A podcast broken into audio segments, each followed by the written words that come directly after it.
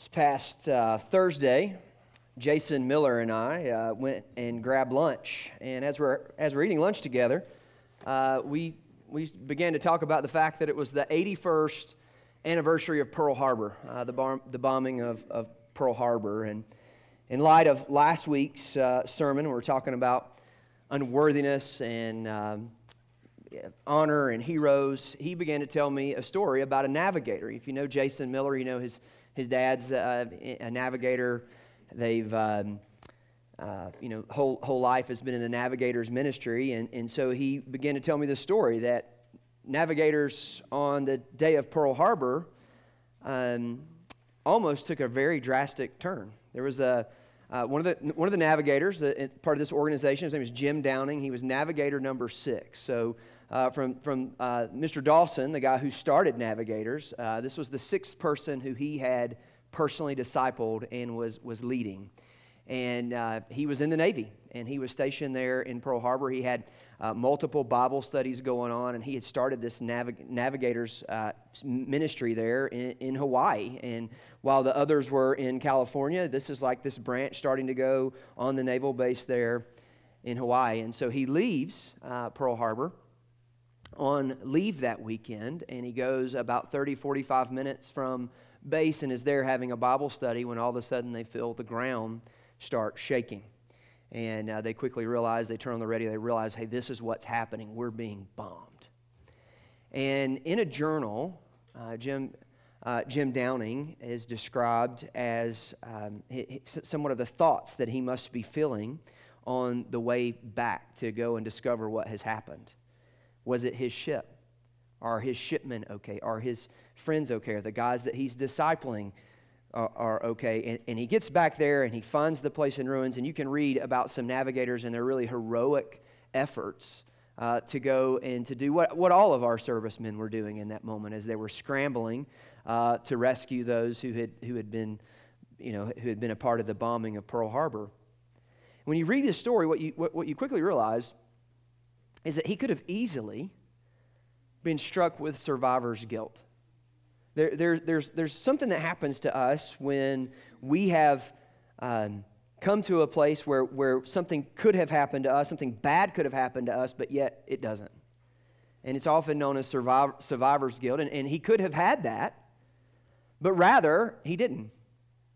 He took, he took and trusted the Lord. Um, referenced God's sovereignty in the scriptures and uh, continued his ministry. And for the next six months, under an air raid shelter, he continued uh, his ministry to make disciples through navigators. I was inspired by that story, and, and as I, I read this week's text, I thought, man, the big truth of this text is just highlighted in Jim Downing's story. And here's the big truth Salvation from our dire situation should result in a life of worship and gratitude to God.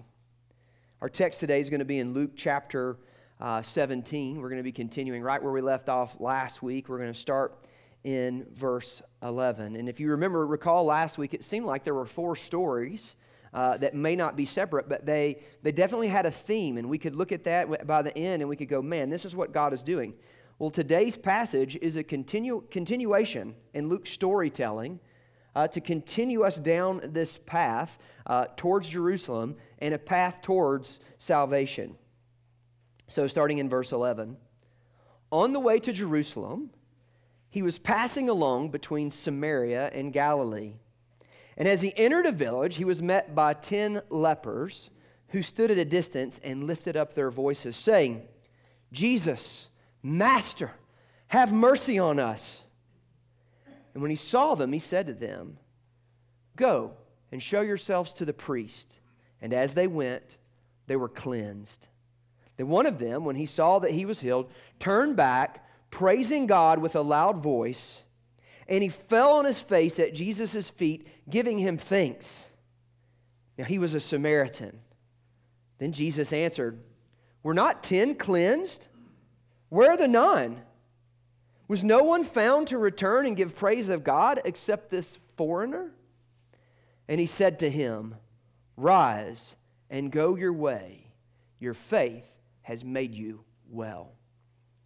Now, let's, let's go back up to verse 11 and let's start back into the story now that we've read it, read it through once, and let's, let's begin to get the details of this story. And so, on the way to Jerusalem, and so we see this, we see this turn in, uh, in the Gospel of Luke where you see Jesus' ministry in these outlying communities, and all of a sudden, Luke starts to turn it towards Jerusalem. And he, and he does this three times. We see three times in the Gospel of Luke where he continue he, he's bringing us towards Jerusalem, and we, he shows us Jesus' ministry, and he brings us towards Jerusalem, and he shows us Jesus' ministry.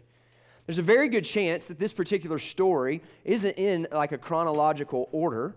It's just it's a result of what Luke is doing in storytelling, and he's trying to highlight it here in uh, this moment. And so on the way to Jerusalem, he was passing along between Samaria and Galilee. So we know that Jesus has done uh, ministry in this area, it's been happening.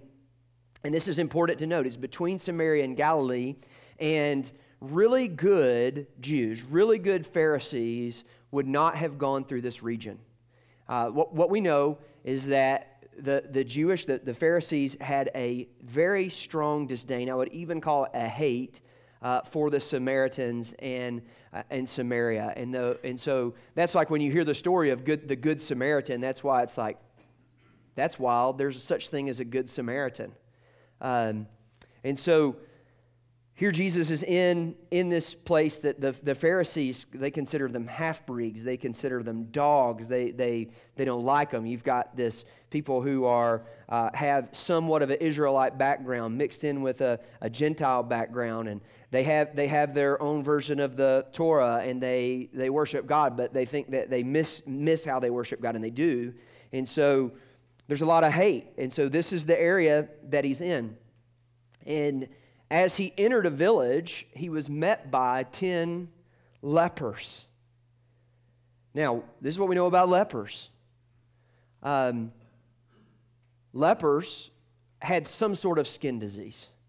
And this may, uh, may very well not have been leprosy as we know leprosy today. They didn't have the ability to necessarily diagnose it with that same level of accuracy.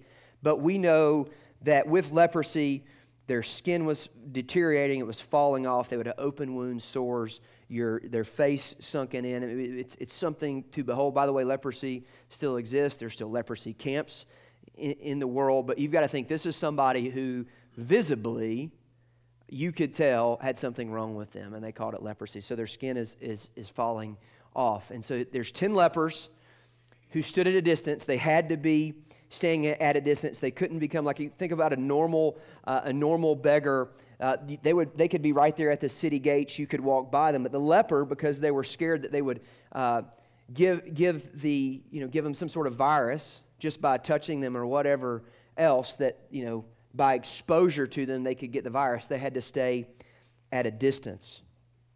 And so here are these ten lepers. And this is what they do. It is that they lift up their voices saying, Jesus, Master, have mercy on us.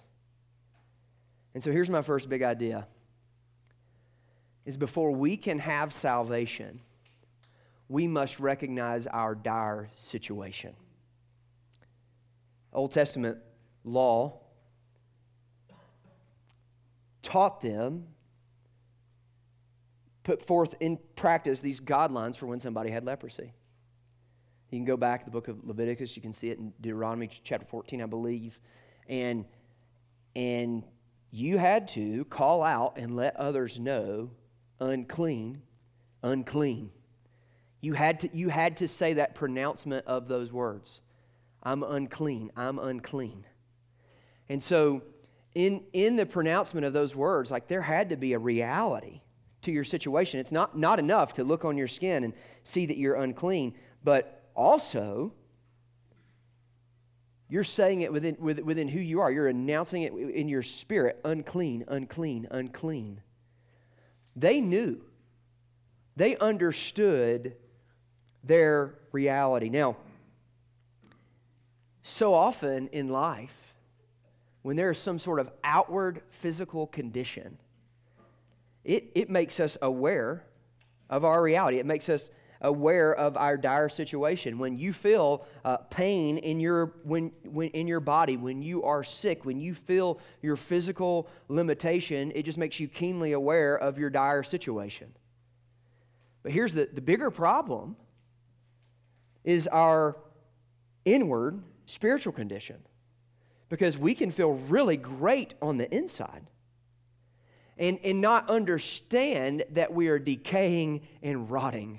Right? We, we talked a few weeks ago about what it means to be a, white, a whitewashed tomb, that language that, that Jesus used. It, it's like this you look good on the outside, but you're dead and decaying on the inside. Last week, our big truth was this Christians are unworthy servants that are loved by a worthy master. That's what we could, we could pull away from that text last week as we read the, the story of these unworthy, this parable of these unworthy servants. That in their unworthiness, they realize that there is a wor- worthy Savior. That we look and go, yeah, we are worthy, but there is a, wor- a worthy Savior. Some of you who, who hear me preach very often and hear, hear me read and expound the Bible, you why do you always harp on our spiritual condition? Why do you harp on our sin? Why, why must you always say you're a sinner? Why don't you say uplifting, encouraging stuff? Well, I think I do, for one. Like I always get there, but there has to be this reality. We have to, we have to understand our spiritual condition and, and the need of it. Uh, this goes back to the story of the rich young, rich young ruler. We've talked about wealth as he's gone through, through wealth. It's hard for a, uh, a rich man to enter the kingdom of God. It's hard for a healthy man to realize that he's sick on the inside and needs uh, a Savior. This is why we must talk about it. And, and here's the truth there, there's really only two options it's either total depravity or moral therapeutic deism. Like we either have to embrace the fact that we are totally depraved and in need of a, a Savior, or we're just going, no, um, we're going to have good morals and uh, we're going to get those from God and it's going to make us feel good about ourselves. Um, I, I believe that having you leave here feeling good about yourselves is a path to destruction. I want you to leave here feeling good about Jesus, right? I want you to leave here feeling good about the Savior. Like, I want you to see the reality of your dire situation. I want you to be like the, the leper who stands and comes at the edge of the village and yells, Jesus, have mercy on us. Right? That's what we need. You may be here today and on the outside feel totally fine, but if you are separated from Christ, if Jesus is not your Lord, I want you to understand you are decaying and rotting on the inside. That is the situation of man, that we are born into this sinful world. And we are sinners. And we have a life of sin. And left to our own devices, we are headed down a path of death and destruction. And it is only one thing that can save us from that our own demise, our own dire situation. So remember these, these words. And he lifted up their voices, saying, Jesus, Master. Man, there's something there. Jesus, Master. Jesus, Lord. Jesus, one is who is in control. Jesus, God, we've heard about this one. We've heard about all that he can do. We've heard about his power. Jesus, Master, have mercy on us. Verse 14. When he saw them, he said to them, Go and show yourselves to the priest. And as they were, as they went, they were cleansed. Here's my next big idea is that God is merciful to those who cry out to him. Here, here they cry out, Have mercy. Master, have mercy. His response is very simple Go and show yourself to the priests. and as they went, they were cleansed. I'm going to just tell you something you're not going to see in Scripture. You're never going to see in Scripture where someone comes to Jesus and cries out to him, asking for mercy, repenting, placing their faith in him when he rejects them. You don't see it, it's not there. What, Zack, you just mentioned the rich young ruler. Yeah, he didn't reject the rich young ruler. He told the rich young ruler what he must do. You must make me master and Lord. Your master and Lord are all these, these things. It's your possessions that you worship, it's your riches. Make me master, make me Lord, make me the thing that you worship and follow me.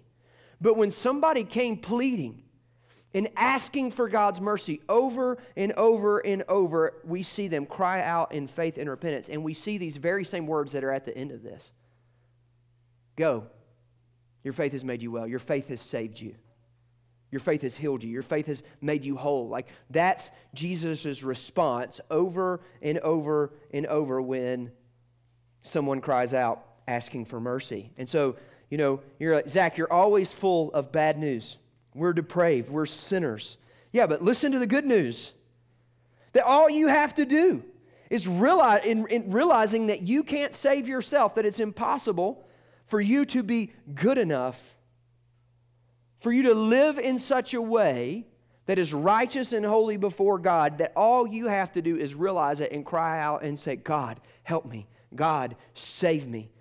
This is the best news that God is merciful, that He, he could very, in a very just way, in a very right way, have wrath on us, give us justice, give us what we deserve. We could get the punishment that we deserve, but rather we see over and over that he doesn't do it.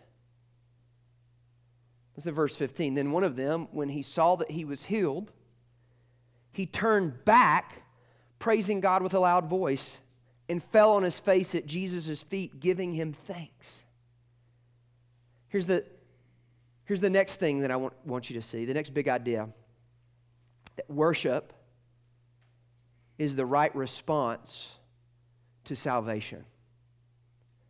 Worship is the right response to salvation. Now, I intentionally, after reading that last text, left a question unanswered. Why did Jesus tell him to go to the priests? Right? That was his response. They cry out for mercy. Other places in Scripture, we see Jesus go over and touch them. He doesn't. He says, Go, show yourselves to the priest. Now, the instructions that we have in the Old Testament is that if somebody were healed and they no longer had leprosy, uh, the, the, they would have to go to the priest. The priest would examine them, which makes me just like, I'm so glad to be a, a pastor in the New Testament and not a priest in the Old Testament, right? Like, I do not want to be a dermatologist. If there's any dermatologists in the room, uh, thank you. We need you. But good night. You know, I don't like. I don't. I don't want to see it. I don't want to see it. I'll pray for it. I don't want to see it. Um, that's, what, that's what the priest had to do. If they were going to be uh, brought back into society, they were going to be able to return home.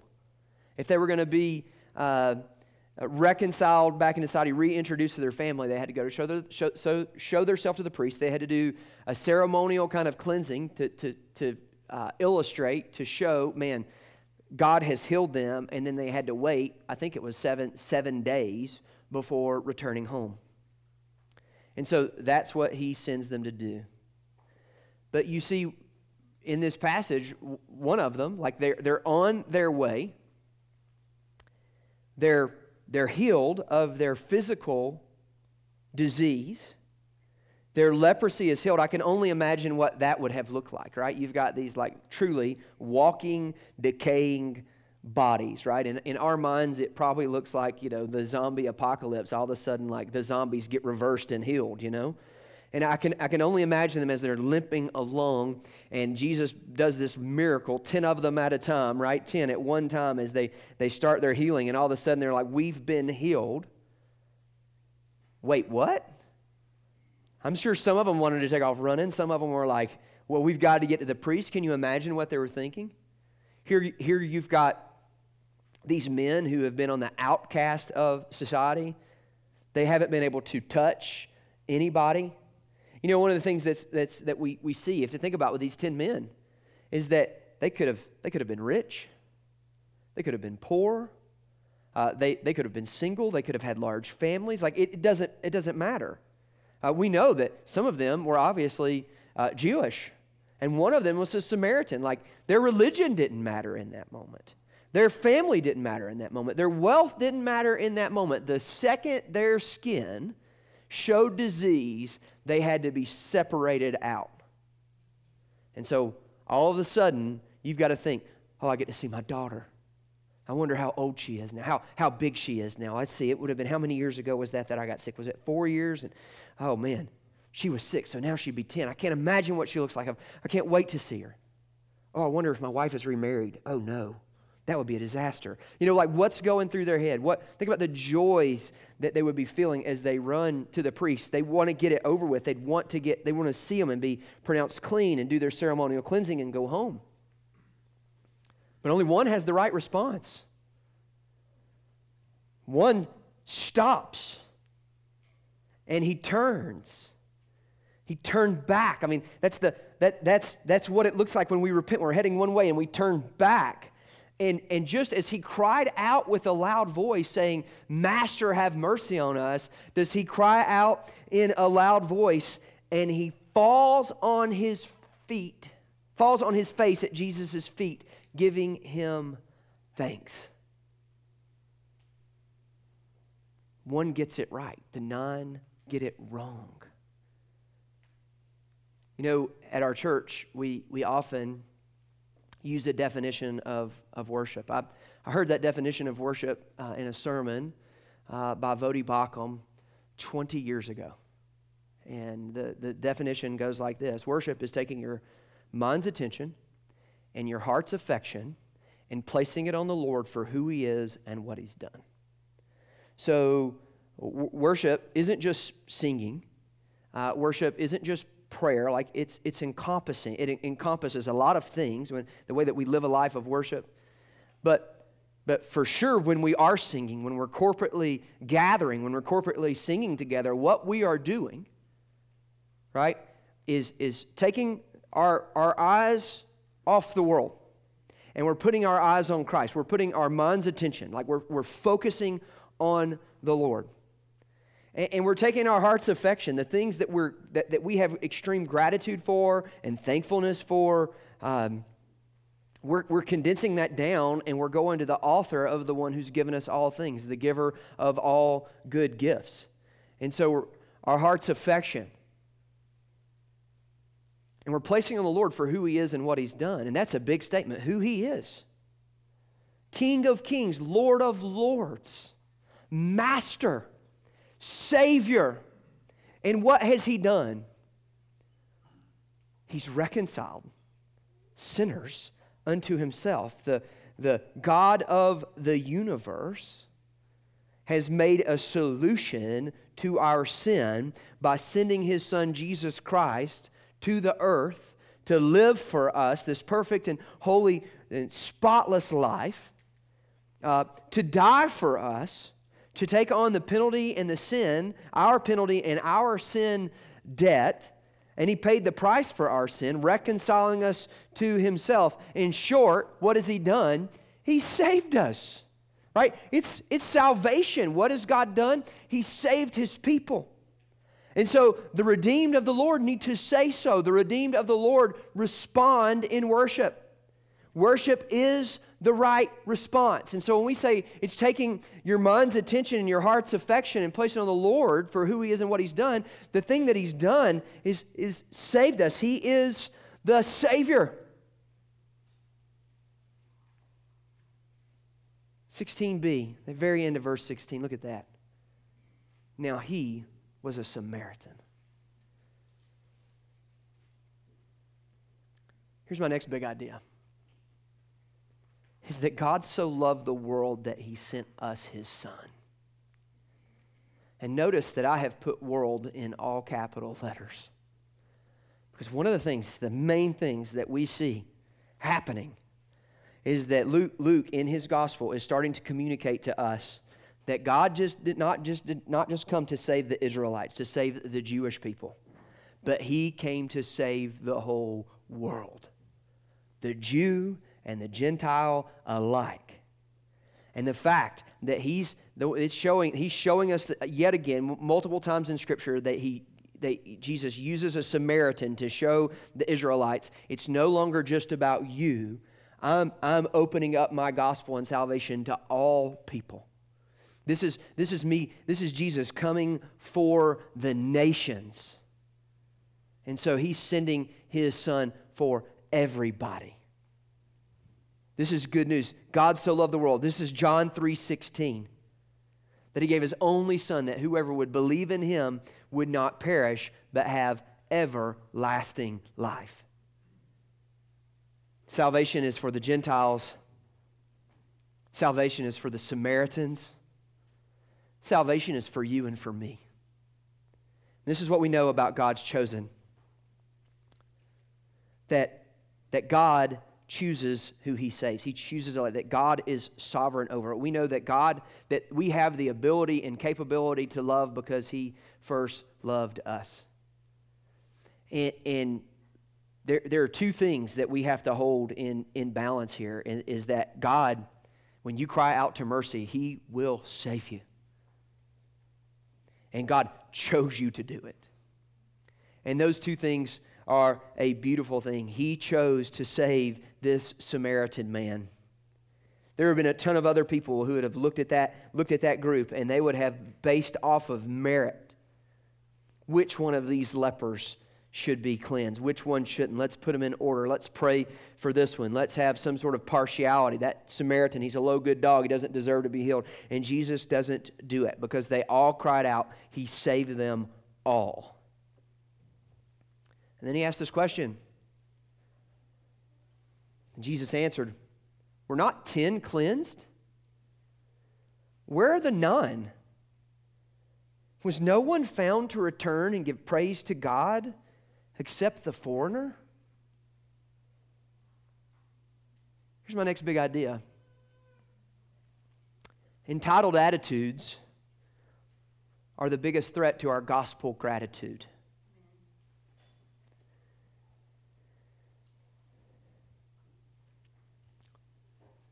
One of the songs that just crushes me over and over and over. You're going to laugh at this, but it's Amazing Grace. You may think like Amazing Grace, that's like the most common hymn. But I don't know that I can sing the lyrics to Amazing Grace without tearing up. It makes me know I'm a wretch. You saved a wretch like me. I once was lost, but now I'm found, was blind, but now I see. When, when when I sing those lyrics, it brings up in my soul a gospel gratitude, a gratitude for the goodness of the gospel. The, the gratitude for the goodness of Jesus, the good news of the gospel that while I was a sinner, Christ died for me. I think generally, we're an ungrateful people. Uh, we, we, as Americans, in our culture, in our time, um, I think there's a, a, a, level of entitlement that um, is mind blowing, it's mind numbing. You know, I, I, I, confessed back at, back at Thanksgiving, like, I, I have to, I like Thanksgiving because it, it, it, it makes me slow down and be grateful, to be thankful. I, am I'm, I'm A type, I'm a driven personality, right? And so uh, to me, it's always about the next thing. It's always the, the push forward. And sometimes I, I, I don't slow down to stop and to, to, to give thanks. I don't stop and have time to rejoice. There's a different type of entitlement, though, that I think is prevalent in our culture. It's not just that type, it's a type of where we truly aren't thankful for what we have. We, we have more. Like we, we've you know, st- statistically speaking, remember you're all four percenters, right? We're four, everybody in here is, you know, has m- more wealth than, more security than, you know, 96% of the rest of the world. And we, we have things. And, you know, Thanksgiving is such a great illustration. We, we sit around on Thanksgiving Day, we name what we're thankful for, and then we wake up in the middle of the night on Friday morning and we go rush through places and elbow each other out to get these Black Friday deals to buy more stuff and to go into to further debt for the very things we think we're thankful for the day before. And so um, we have an entitlement attitude. What has that entitlement attitude done to us spiritually? What does it make us think spiritually? What, what we deserve? Do we, we come to God demanding of God, asking God, why, why me? Why not them? Why did this trial happen to me? Uh, we, we, we have um, this idea that, that, you know, some of us, we have been told since we were very small that we're perfect and good, and uh, we've been given, you know, uh, trophies over and over on our upward soccer team, and you lost by 15, and here you get a trophy. Uh, we've been told, like, you know, by the way, if that's you, I'm not making fun of you, I'm making fun of your parents. Uh, they're the ones that did it. It's not necessarily, it's not your fault that you got that trophy. They gave it to you. What were you supposed to do? Reject it as a kid? Like, no, I must dominate before I get a trophy. No, that's not what happens. In our entitled attitude, like we start, we, we, are, we believe our own hype. We, we believe that we deserve things when we don't deserve them. Uh, we, we don't come as the unworthy servant who has a worthy master. We don't come humbly before the Lord. We look around in our culture with all the things that we have, and we see an entitled people who are a mad, depressed people because they think that they deserve more and they compare their lives to others. They have a pity party, and it leads us down to depression. Remember, last week I've said this before that, man, science and scientists are always trying to catch up with theology and theologians. Um, I'm going the, I'm going to read you something from the Mayo Clinic website again, two weeks in a row. Expressing gratitude is associated with a host of mental and physical benefits. Studies have shown that feeling thankful can improve sleep, mood, and immunity. Gratitude can decrease, decrease depression, anxiety, difficulties with chronic pain, and risk of disease. Being grateful is good for you. Now, here's the problem you can go to the, the Mayo Clinic and you can be told to be grateful, and being grateful can be good for you, but if you're grateful for the wrong things, you still miss the boat right? When we start counting our blessings and we start naming them one by one, there's got to be a hierarchy of those blessings. There has to be a realization that Jesus is the top of that, that God is the giver of all good things, that it's God who has done the work. It's that God who's moving and orchestrating things in there. And listen, you can have an incredibly blessed life we can preach a health, wealth, and prosperity life, and you can, you can have all the prosperity in the world. You can have the riches of the rich man, but if you do not have Jesus, you do not have what you need. And so it's easy for us to run to in the moment and think, well, yeah, because you can be rich and have this great life, and you can die and go to hell. Absolutely. That is a grave danger. But I will tell you give me rags and rubbish and Jesus and let me live this life, then have the glories of the world. To have the riches of the world. Give me Jesus. Jesus is better. Joy is found in Jesus. There's, there's great great danger for us when we have this prosperity way of thinking that separates the things we're grat- grateful for away from the gospel, away from who Jesus is, because it sets our minds on earthly riches rather than setting our mind on Christ. We're going to talk about healing in a minute. We're going to talk about these guys and how they were healed in a minute. Joni Eareckson Tada is um, a Christian speaker and writer, and she's been paralyzed for over 50 years. If you've ever heard, uh, ever heard her speak, uh, she's an incredible story, incredible testimony of God's faithfulness, and there she is, stuck in a wheelchair. And she says this She says, The first thing I plan to do on resurrected legs is to drop on grateful, glorified knees. For her, it's not about walking on this earth. It's about the, that one day she will be ultimately healed in heaven. And she's not thinking, hey, I'm going to get these legs in heaven and I'm going to run on my legs. That's not what she's saying. She goes, no, It isn't going to matter. I'm going to drop on these grateful, glorified knees. Look at verse 19. And he said to him, Rise and go your way. Your faith has made you well. Now, what caused their leprosy to go away? Was it their faith? Was it their faith that made them well? This trick question. Scholars are, are really come to this verse, um, and, and, most of them disagree with this translation of this verse. Um, several other uh, translation scriptures, the CSB being the most prominent one, translate this verse a little differently. They translate it this, and he said to them, Rise and go, your faith has saved you. Uh, the same verb that is used for well, uh, when it's used in other, other places, is translated differently. It's translated well, whole, saved.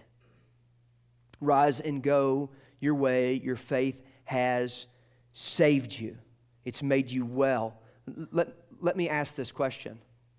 When the other 10 leave, the other nine, rather, there's 10 that leave, right? Was it that they were all saved, or was it that they were all healed? They were all cleansed, right? They were all cleansed. The other nine were healed. He healed their disease, right? They're healed. But, but what's going to happen to them? And, and, and who, who knows? We know nothing about them, really. Who knows? But what's going to happen to them if they're cured of their earthly leprosy, their earthly skin disease, but then reject, reject Jesus and die? They're going to go to hell, right? This is what we know of every healing in the Bible. Everyone who was healed in the Bible ends up what? Dying. Right? It's a, it's a delay of their death. And so we want to talk about healing and make healing the main thing. It's like, okay, yeah, healing was important. And what an incredible gift to be healed of their leprosy. But here, uh, this one, the, the nine were healed, the Samaritan was saved. it, it is apparent that when Jesus is go and be cleansed, right, he's doing this miracle. It's when they realize it, he runs back and he goes, He really is master. He really is Lord. He really is the one who's worthy of my worship. I'm, I'm coming back to Him. I'm running back to Him. And so here's my last big idea it is by grace through faith that you are saved. Believe in the Lord Jesus today. This is what we see in Scripture. This is what we see taught in the whole of Scripture. How is one saved? How does one, when they've realized their dire situation, when they realize that they are a sinner in need of a Savior, what, it is, what is it that they must do? The Bible's very clear. It, it tells us that they must repent. They must turn from the ways of the world, turn from their uh, false, uh, false worship of idols, and they must turn back and run to Jesus. They must believe that it is by grace, God's unmerited favor through faith. That is our belief that Jesus was God's Son, that He sent His Son to die on the cross for our sins. And the Bible's very clear. If, if you confess with your mouth that Jesus is Lord and you believe in your heart that God raised His Son from the dead, you will be saved. And so today, this is an invitation.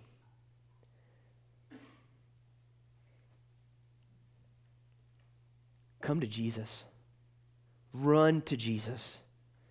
Run to Jesus and be saved. If you are saved, if you've said, you know what, Zack, I've, I've placed my faith and trust in Jesus. I believe the Lord Jesus. That the Bible tells us that what we need to do is to tell the world, to show the world, hey, I'm a follower of Christ. He's my master. He's my Lord. The way we do that is by baptism. Baptism is, is a symbolic expression of our faith. it, it is showing that we have died to ourselves, that we're being buried with Jesus in baptism, and we're being raised to walk a new way of life. So if you've placed your faith and trust in Jesus, your next step is baptism. And if you have placed your faith and trust in Jesus and you've been baptized, let me tell you what I, I think you should do. I think you should worship with a heart of gratitude. I think you should live this life of gratitude. That we show up for worship. It is from a place where we take our mind's attention and our heart's affection and we cry out to God.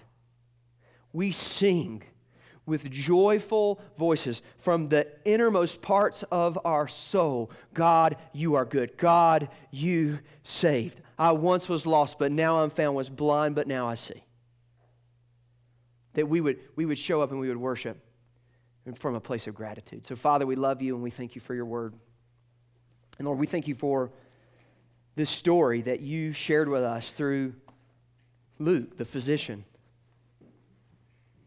one who knew all about healing, but chose to paint this picture of salvation for us.